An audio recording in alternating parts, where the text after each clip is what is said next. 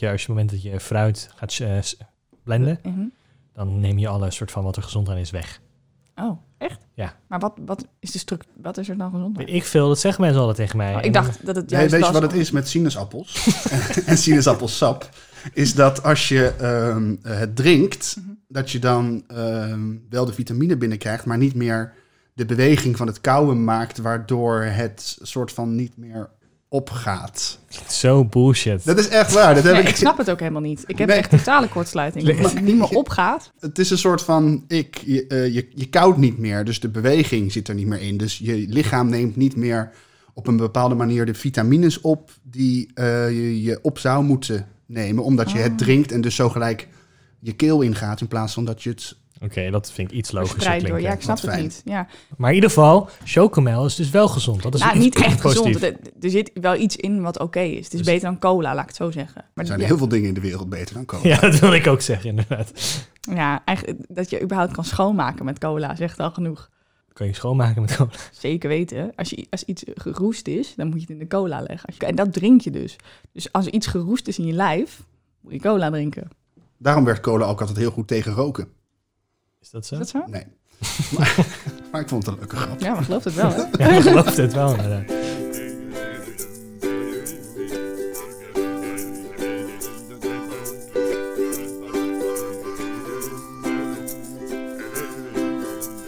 Dit is de Overschatkast. Het medicijn tegen allesverheerlijking. Met Sascha, Milo en Bob.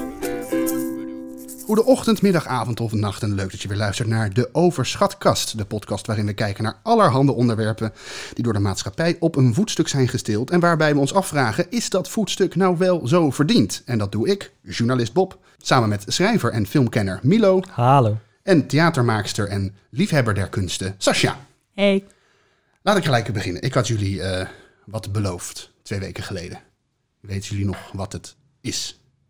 Een sprookje. Ik zou een sprookje voorlezen. Dus ik ben, en ik ben in de krochten van mijn lades gegaan en ik vond dat hier, dit boekje. Er verschijnt na deze aflevering een foto op Instagram, overschatkast. Maar we kunnen het alvast een soort van beschrijven. Er staat zo'n sprookjes van Bob Brinkman. Eh, deel 2 volgens mij. twee, staat hè? er twee, een soort van, met Romeinse letters 2. Dat is deel 2. en er is een soort van potato man met een klok op zijn gezicht en een bolhoed. En ook een, een staf met een tijd erop. En er is een soort van aapkat, dat hangt aan iets. En een mannetje dat schiet op iets, een soort van jager, maar die heeft wel een machinegeweer, dat vind ik wel een beetje raar. En een man die een trap opklimt. Ja, dus ja. Ik probeer echt mijn lach in te houden. Maar het is echt gaaf. Ik ben echt heel benieuwd waar het over gaat. Ik zal even de blurb voorlezen op de achterkant. Heftig, mooi, maar vooral eng boek door Bob Brinkman. Oké. Hij mag gewoon iets En, en, uitgebreider. en, en hoe, en, ja, ook dat. Maar hoeveel jaar geleden is dat je dit gemaakt hebt? Ik denk dat ik hier een jaar of acht was. ik hoop Ja. zo erg dat je ouder was. Ja. nee, sorry. 16. maar ik, één ding vraag ik me af. Waarom heb je het niet ingekleurd? Weet je hoe lastig het is? Nee, nou, dat, dat- ja, dat weet ik. Maar ik denk dat toen ik acht, was, dat ik acht was, dat ik heel erg van het minimalisme hield. Oké, interessant. Goed antwoord. Ja. Ik ben zeer benieuwd. Ik luister. We gaan, ik, eh, ik heb er eentje uit. Er is een hele Oh, inhoudsopgave. Oh, ja, dat is getypt. ja. Gaaf. En eh, het verhaaltje wat ik ga voorlezen heet De giraf zonder nek.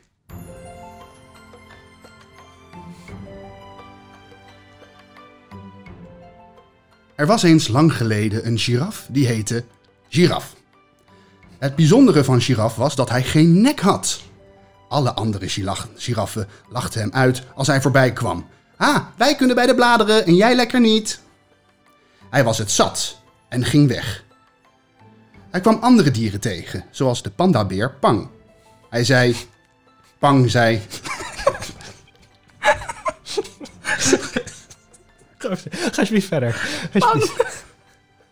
Pang de pandabeer zei... Oké, sorry. Sorry, sorry. Respect voor achtjarige Bob.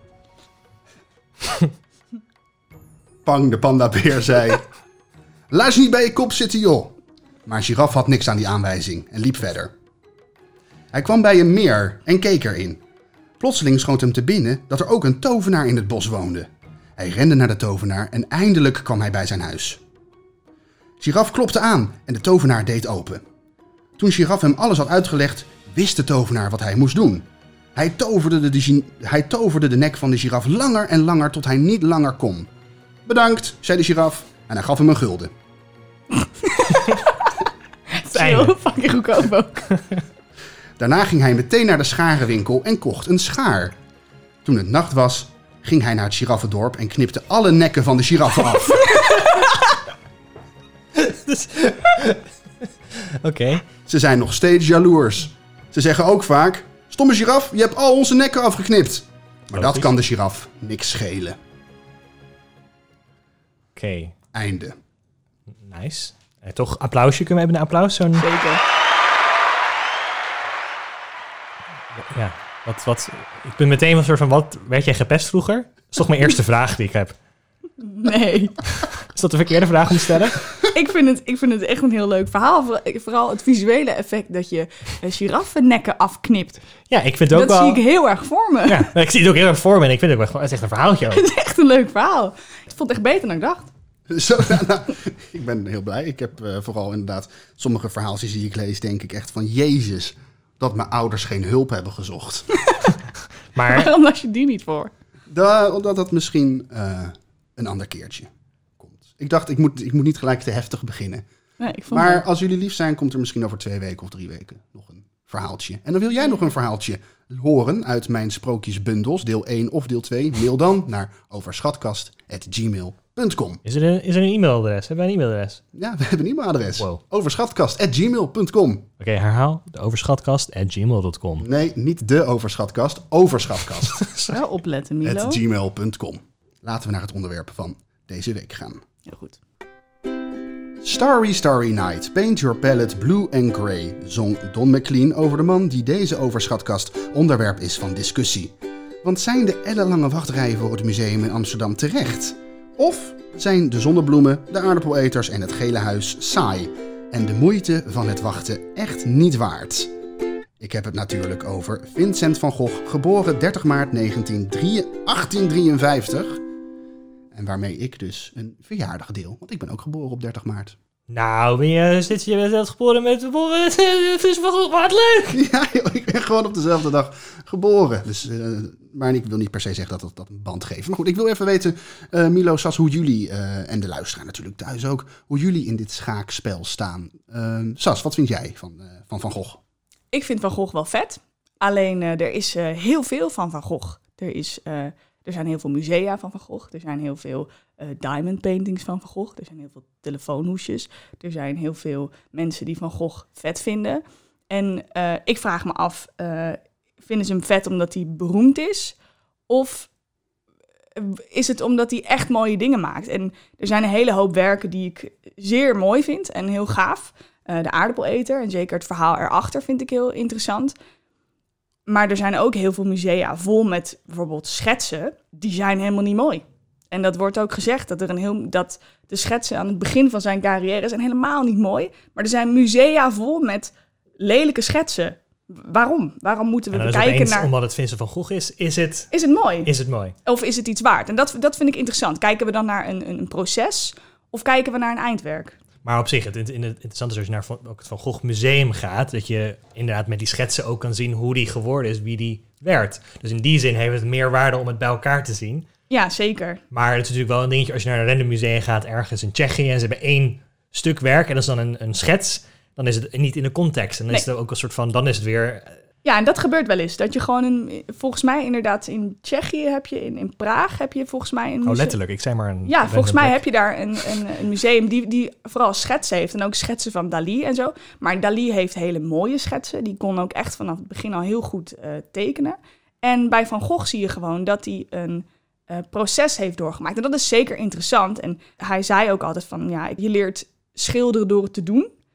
En dat is leuk om te zien. En dat, dan, dan, dat je denkt, nou, er is een begin en een einde. Maar als het echt gaat puur over, is het goed waar we naar kijken, heb ik wel mijn vraagtekens. Milo. Nou, ik, ik denk dat ik ook wel aansluit. Dus er is gewoon zo'n overmaat van Van Gogh dat het ook iets minder speciaal wordt. En dan als jij al gewoon overal Starry, Starry Nights ziet, wat is er nou nog de waarde om in het, in het echt te zien? Of dat, misschien is dat wel heel kort door de bocht, maar Ik denk gewoon dat je, je verliest iets speciaals. Op het moment dat je het overal kan zien, dan is de meerwaarde, ja, mis je, naar mijn idee. En jij dan, Bob? Ik denk dat eh, de man eh, van Gogh psychisch echt problemen had. Eh, maar dat daar op dat eh, vlak vooral inderdaad geld wordt verdiend.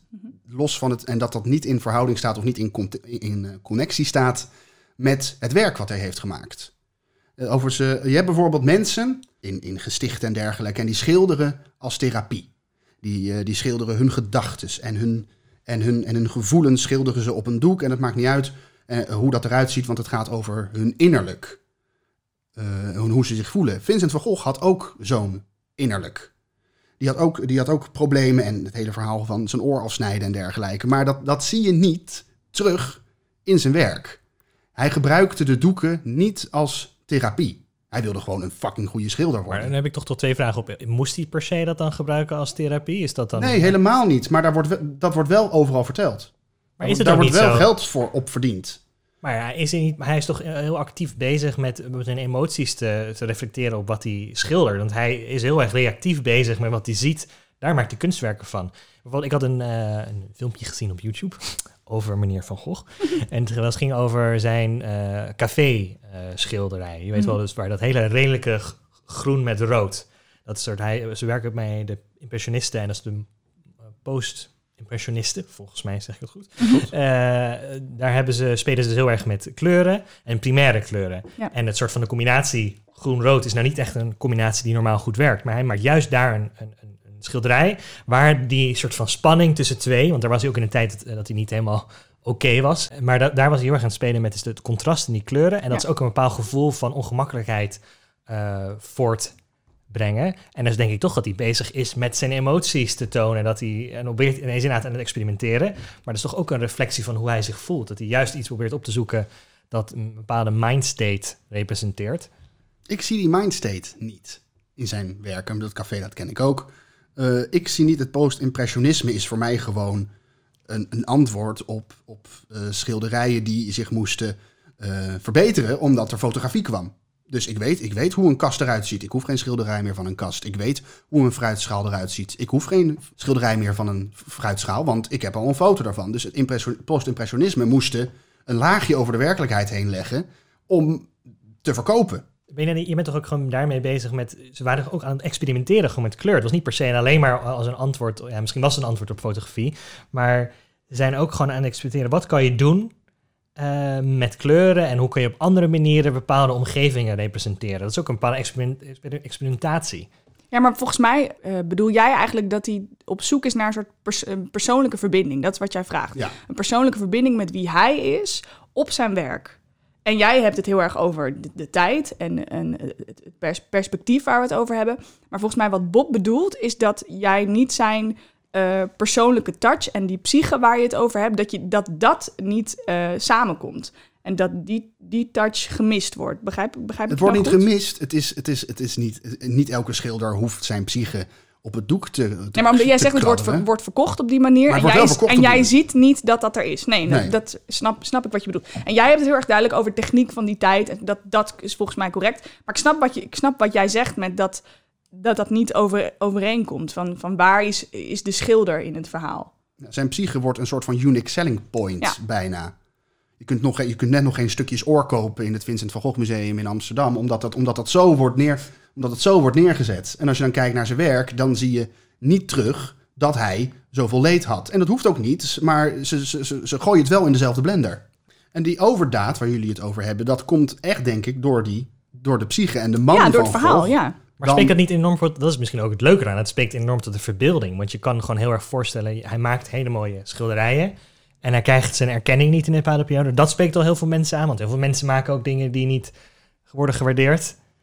Dat is toch gewoon, dat is gewoon romantisering van het beeld. Dat het gewoon Maar- een ongelofelijke Einzelganger was. Die ook geen leuke man was. En dat het- wordt in films hartstikke, hartstikke lief en mooi. En Franse landschapjes. En oh, hij is zo, hij is zo bijzonder. Terwijl het is een, een verromantisering. Ja, maar het mooie ook is, je kan al zijn brieven teruglezen. Dat spreekt ook tot de verbeelding. Je kan zijn brieven naar zijn broer Ja, het, is, lezen. het is een goed verhaal. Het is Ja. een heel goed verhaal. Maar eh, als we kijken naar de kwaliteit, heeft hij geld verdiend toen hij leefde met zijn werk? Nee. Was hij eigenlijk altijd best wel arm? Ja, en dat is nu, omdat hij dood is, omdat zijn werk nu wel beroemd is, eh, een romantisch verhaal.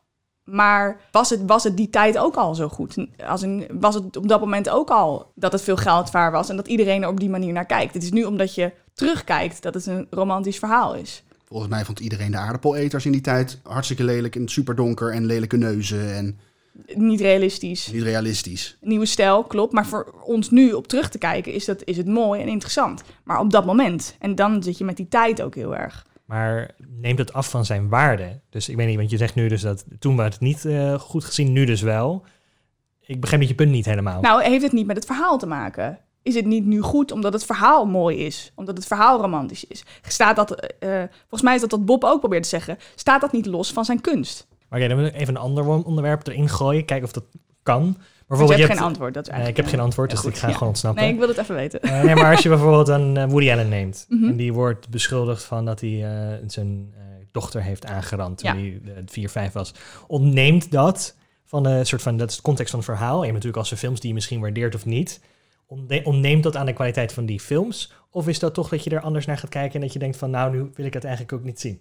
Is het een soort van, net zoals is Kevin Spacey minder goed acteur na alle aan eh, MeToo-verhalen? Ja, bijvoorbeeld.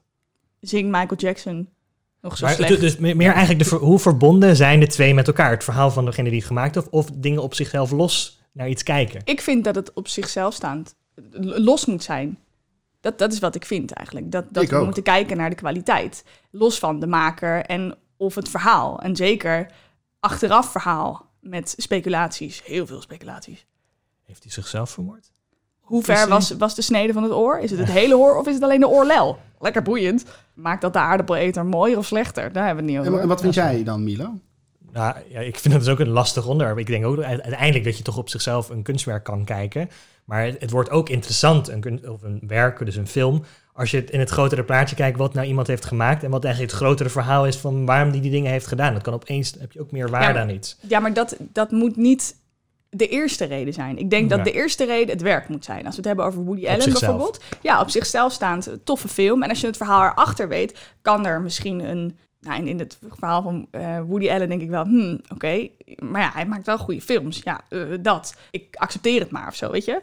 Terwijl ik nu denk van ja, Van Gogh die eh, heeft wel een paar hele mooie werken, maar ja, de meerderheid vind ik niet super bijzonder. Dus waarom is hij nou, ja, ben ik de enige die dit heeft? Of Maar dat is dan ook Ja. wel echt een mening ding uiteindelijk, als je tuurlijk is, kijkt wat het je een, mooi tuurlijk, vindt tuurlijk is het de mening. Laten we dan eens even inzoomen op zijn werk. Ja, We goed hebben, plan. het nu, we hebben het nu over de psyche gehad. Daar, daar, daar, staan de, eh, daar, zijn, daar is het, eh, het, het, het, het veld over verdeeld. Maar laten we dan nu even naar, naar werk van hem kijken. Ja.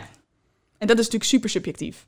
Ja, Ja. maar ja, dan moet je de overschatkast niet aanzetten. Nee, maar want jij, jij, Milo zei net, ja, dat is alleen mening. Maar, ja, maar als je ik wil het komt, graag dan is over het mijn mening. mening, hebben. Ja. Ja. Dus welke, welke zullen we kiezen? Waar gaan we het over hebben? De aardappeleters. Wat vind jij van de aardappeleters? Ja, ik vind hem wel mooi, ja. Ik vind vooral het eh, eh, lichteffect op gezicht vind ik heel mooi. En ik moet zeggen dat bij dit werk ook het verhaal eh, vind ik erachter wel interessant. En wat was de, is dan het verhaal achter het schilderij? Nou, dat volgens mij alleen de aardappels zijn die, dat, het, dat het het enige eten is wat er is. Volgens mij is dat... Ook eh, geschiedeniscontext van, ja, die, ja. van die tijd. En, en heel erg een inkijkje in een, in een bepaalde tijd. En dat, dat vind ik er gaaf aan. En ik vind het ook echt mooi geschilderd. Ook omdat het, ja, inderdaad wat vervreemdend is, is geschilderd. En, eh, maar wel... En wat ik eigenlijk eh, wat ik ook heel erg mooi vind, is dat je een rug ziet. Want het is, het is bijna een soort theaterbeeld, vind ik. Ja, dat ik, dat ik een inkijkje in een soort scène krijg en dat ik een rug zie. Dus ik mag er eigenlijk niet Steekt zijn. tot Als, verbeelding. ja, heel erg, ja. Heb jij hier nog een sterke mening over, Bob? Ja, zeker. Ik ben het ook niet echt heel erg met Sascha eens. Oh, oh, oh. Interesting. Dit is echt een schilderij waarvan je echt moet weten in welke tijd Vincent van Gogh zat en was. Want dit is het enige donkere werk. De rest, daarna is hij naar Frankrijk gegaan, heeft hij in Parijs heel veel geleerd. En dat is toen uiteindelijk de vrolijke zonnebloemen en Starry Starry Night en die felle kleuren geworden. Dit is eigenlijk het enige bekende eh, werk wat donker is van de man. En dan vraag ik me af weer, is het nu bekend omdat Vincent van Gogh bekend is? Of is het een goed schilderij? En dat vind ik een beetje moeilijk. Ja, dat snap ik wel. Ja. Maar het grappige is dat deze mij juist het meeste aanspreekt. Van al, omdat het, wat je zegt, het spreekt tot de verbeelding. Er zitten verhoudingen, het heeft met de tijdsgeest te maken. En dat vind, dat vind ik juist heel mooi. Terwijl bijvoorbeeld zo'n zonnebloem, ja, dat, dat, dat zegt me dan niet zoveel. Want het zo'n stil leven, daar heb ik dan minder mee. Ik vind toch mensen altijd interessant om naar te kijken. Daarom vind ik zijn portretten ook heel mooi. Vind ik te cartoonesk, zijn portretten. Vind ik wat, ja, wat jij zegt uit verhouding. Ik vind het uit verhouding. En dan niet in een, in een, in een good way, zeg maar. En wat, wat vind je uit verhoudingen? Zijn eigen gezicht, zijn hoofd. Dus je noemt hem gewoon lelijk eigenlijk. Dat zeg ik niet. Dat hoor je mij niet zeggen. Ik vind dat zijn schilderwerk uit verhouding is. Dat is toch ook het vindt- interessante aan die soort van dat periode, dat ze iets anders proberen en dat je nog steeds wel kan, een gezicht kan zien en een levend persoon, maar dat hij een andere flair aangeeft dan de andere En die schilders. vervreemding vind ik heel gaaf. Maar wat het een beetje, het, het, eh, eh, wat voor mij ook een beetje een probleem is als ik kijk naar zijn werk, het, het is niet altijd consequent zijn schilderijen. Hij is heel veel aan het uitproberen, maar hij kiest niet. Hij kiest niet op één doek van ik ga nu dit doen, of ik ga dat doen, of ik ga zus doen, of ik ga zo doen. Maar ik snap, ik snap wat je zegt. Ik stel alleen te denken, hij experimenteert ook. En ik denk juist dat dat ook wel zijn kracht is. Ik denk alleen wel, als het, van Gogh, als het niet van Gogh was geweest, hadden wij, was hij dan opgevallen. Maar ik vind wel heel erg dat hij gewoon... ver- leuk dat hij verschillende dingen heeft geprobeerd. Dat hij, Ja, dat, leuk. Daar kan ik... Serieus, jongens? Vind ik het fijn, prettig. Eh, moet ik nog meer moeilijke woorden gebruiken om jullie niet te laten lachen? Eh, leuk om te zien. Moeilijk woord, ja. Moeilijk. leuk. Jezus. Dat zeg je altijd tegen kinderen. Nee, leuk, dat is geen mening. Ja, I know. Moeilijk onderwerp dit. Ja. Moeilijk. Ik voel het. Maar we zijn wel dichter tot elkaar Ja, gekomen. ik vind het wel eh, Broeders, interessant. zusters. Ik ben ook nog niet klaar, voel ik. Het zit nog Heb je ergens. nog iets te zeggen? Nou, nee, dat niet. Maar ik, ik voel wel, je kan hier oneindig over doorpraten. Ja, ik vind het vooral bij dit onderwerp vind ik het ook lastig omdat het schilderijen zijn en er is een Mhm. tekenen techniek en er kennis die je kan hebben hierover Ja. en dan weten wat speciaal eraan is. Mhm. Dat weet ik gewoon niet. Nee. En natuurlijk, ik kan wel een mening daarover hebben. Dit vind ik mooi, dit vind ik niet mooi. Ja. Maar eh, ja, dat vind ik toch lastiger om uiteindelijk er echt een mening over te hebben over meneer Van Gogh. En We Bas zouden eigenlijk iemand moeten hebben die iets meer weet van techniek, van Ja, In plaats van Waarom dat wij het we houden met... Ja, misschien is het wel leuk om iemand te zoeken die nog even iets kan vertellen over Van Gogh. Zullen we naar de klaagmuur gaan? laten we naar de klaagmuur gaan. De klaagmuur. En in de klaagmuur krijg jij, jij thuis, heel even de tijd om jouw mening, je irritaties, wat, wat vind jij overschat, om dat heel even in de spotlight te zetten. En dat doen wij vandaag met Sascha, met CH. Dag Sascha. Hallo. Hallo, er zit hier nog een andere Leuk. Sascha aan tafel, maar dan met SH. Grappig hè? Ja, nou als je Sascha heet, dan kom je alle combinaties tegen. Is dat zo? Ja, ja veel mensen die, eh, die hebben toch wel wat te zeggen over je naam. En dan maken ze weer grapjes. Want Milo's moeder heet ook Sascha en dat is dan weer met SJ. Dus eh, ik heb er heel wat eh, tegengekomen in mijn leven. Sascha met CH, jij krijgt straks een minuut de tijd om, om, jou, om jouw geklaag ten toon te spreiden. Ben jij daar klaar voor? Zeker wel. Hartstikke goed. Zodra de tijd loopt, je hoort een aftelklokje, eh, mag jij beginnen. Fantastisch. Nou, waar ik dus echt een hekel aan heb, zijn de roltrappen en hoe mensen dat gebruiken. Je ziet ze steeds vaker. En tegenwoordig heb je ook niet meer de optie om te kiezen of je de normale trap wilt nemen of de roltrap. Dus ja, kom je van, het, eh, van de trein, word je op zo'n krap weggetje gezet en denk je, nou, ik wandel wel even naar boven op die trap. Maar nee hoor, mensen lopen die boel weer te blokkeren, want van rechts en stilstaan is dan weer te moeilijk. Dan moet je je weer er langs wurmen, verschrikkelijk allemaal. Altijd bang dat je veters tussen de roltrap terechtkomt. Nou, anyways. Je gaat verder naar boven toe, op dat rotding. En je denkt, ik heb de hele dag in de trein stilgezeten. krijg ik eindelijk wat lichaamsbeweging. Maar no way, je moet weer stilstaan. En als je eenmaal boven bent, vinden mensen het heel leuk om dan pas te beslissen waar ze naartoe willen. Dus die hopen allemaal op aan het einde van de roltrap.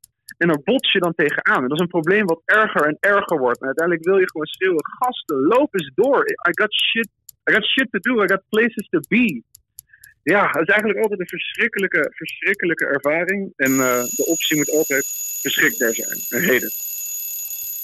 Nou, dat was het. Hoe voelt dat? Oh, heerlijk zeg. Oh, Volgens mij, al heel lang in me. eh, volgens mij eh, voelde je naamgenoot, met die je wel anders schrijft, voelde wel je frustratie. Heel erg, heel erg. Ik vond vooral die, die keuze aan het einde. Dat je denkt, inderdaad, loop door. Kies eerder. Doe het. Ga. Ja, ja station Amsterdam is dat het aller, allerergste. Dat is waar ik hem als eerste eh, tegenkwam. En dacht, nee, dat kan gewoon niet, jongens. Je moet er iets van zeggen. ja, ik moest er iets van zeggen, maar dat wil ik ook niet daar doen. Want ik heb al, ik moet, ik moet ergens naartoe. Ik heb geen zin om nog meer tijd kwijt te zijn aan die vervelende roltrappen en die luie mensen erop. Maar het is ook heel raar, want het is gemaakt eigenlijk om sneller naar boven te komen. Terwijl iedereen gaat stilstaan op een roltrap. Dat is zo raar, want ja, je wil gewoon sneller naar boven. Daarom heb je het op stations en op, in winkelcentra's. Van nou, ik kan nu sneller bij mijn winkel. En dan is het zo, loop, loop, loop. En je staat stil. Ik vond ook nog wel, Ja. ik vond nog een detail van de veters. Ik weet nog als kind, een soort jeugdtrauma bij de Bijenkorf, dat, je, dat ik hoorde dat een ander kind met zijn voeten was, eh, met veters was vastgekomen in de roltrap en dat zijn voet erin was gekomen. En mijn, mijn hoofd was altijd dat ik dan gewoon dacht dat er inderdaad echt een voet in was gegaan, bloed overal. Er is echt een keer een heel heftig ongeluk gebeurd met een Oh, roltrap. Hè? Nee, Ja. ga die echt maken, dan is, ga ik nooit is nee, roltrap in China was gebruiken. echt verschrikkelijk. Moet ik iets vertellen? Gooi het eruit. Ja, nou, het is echt Ik ben stiekem wel benieuwd. Het Ja. is echt heel erg. Je ziet een, ehm, een moeder met een kindje, zie je op de roltrap. En op een bepaald moment, ik durf dus eigenlijk ook niet meer op de roltrap. Zie je dus de, de, het stuk zeg maar, waar de mensen in Nederland kiezen, dat zakt naar beneden. En da- daaronder zitten allemaal van die tandwieltjes.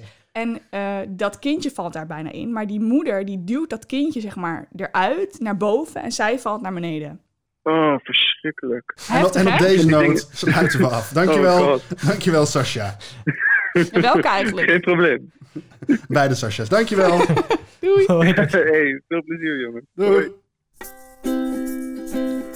En met dit fantastische, vreselijke verhaal sturen we je verder je week in. Dankjewel voor het luisteren van deze nieuwe Overschatkast. En tot over twee weken. Sorry. Milo, Sascha met SH, zijn jullie er dan weer bij? Ja, ik denk het zeker. wel. Helemaal goed. Mail ons overschatkast.gmail.com of volg ons op Instagram, de Overschatkast.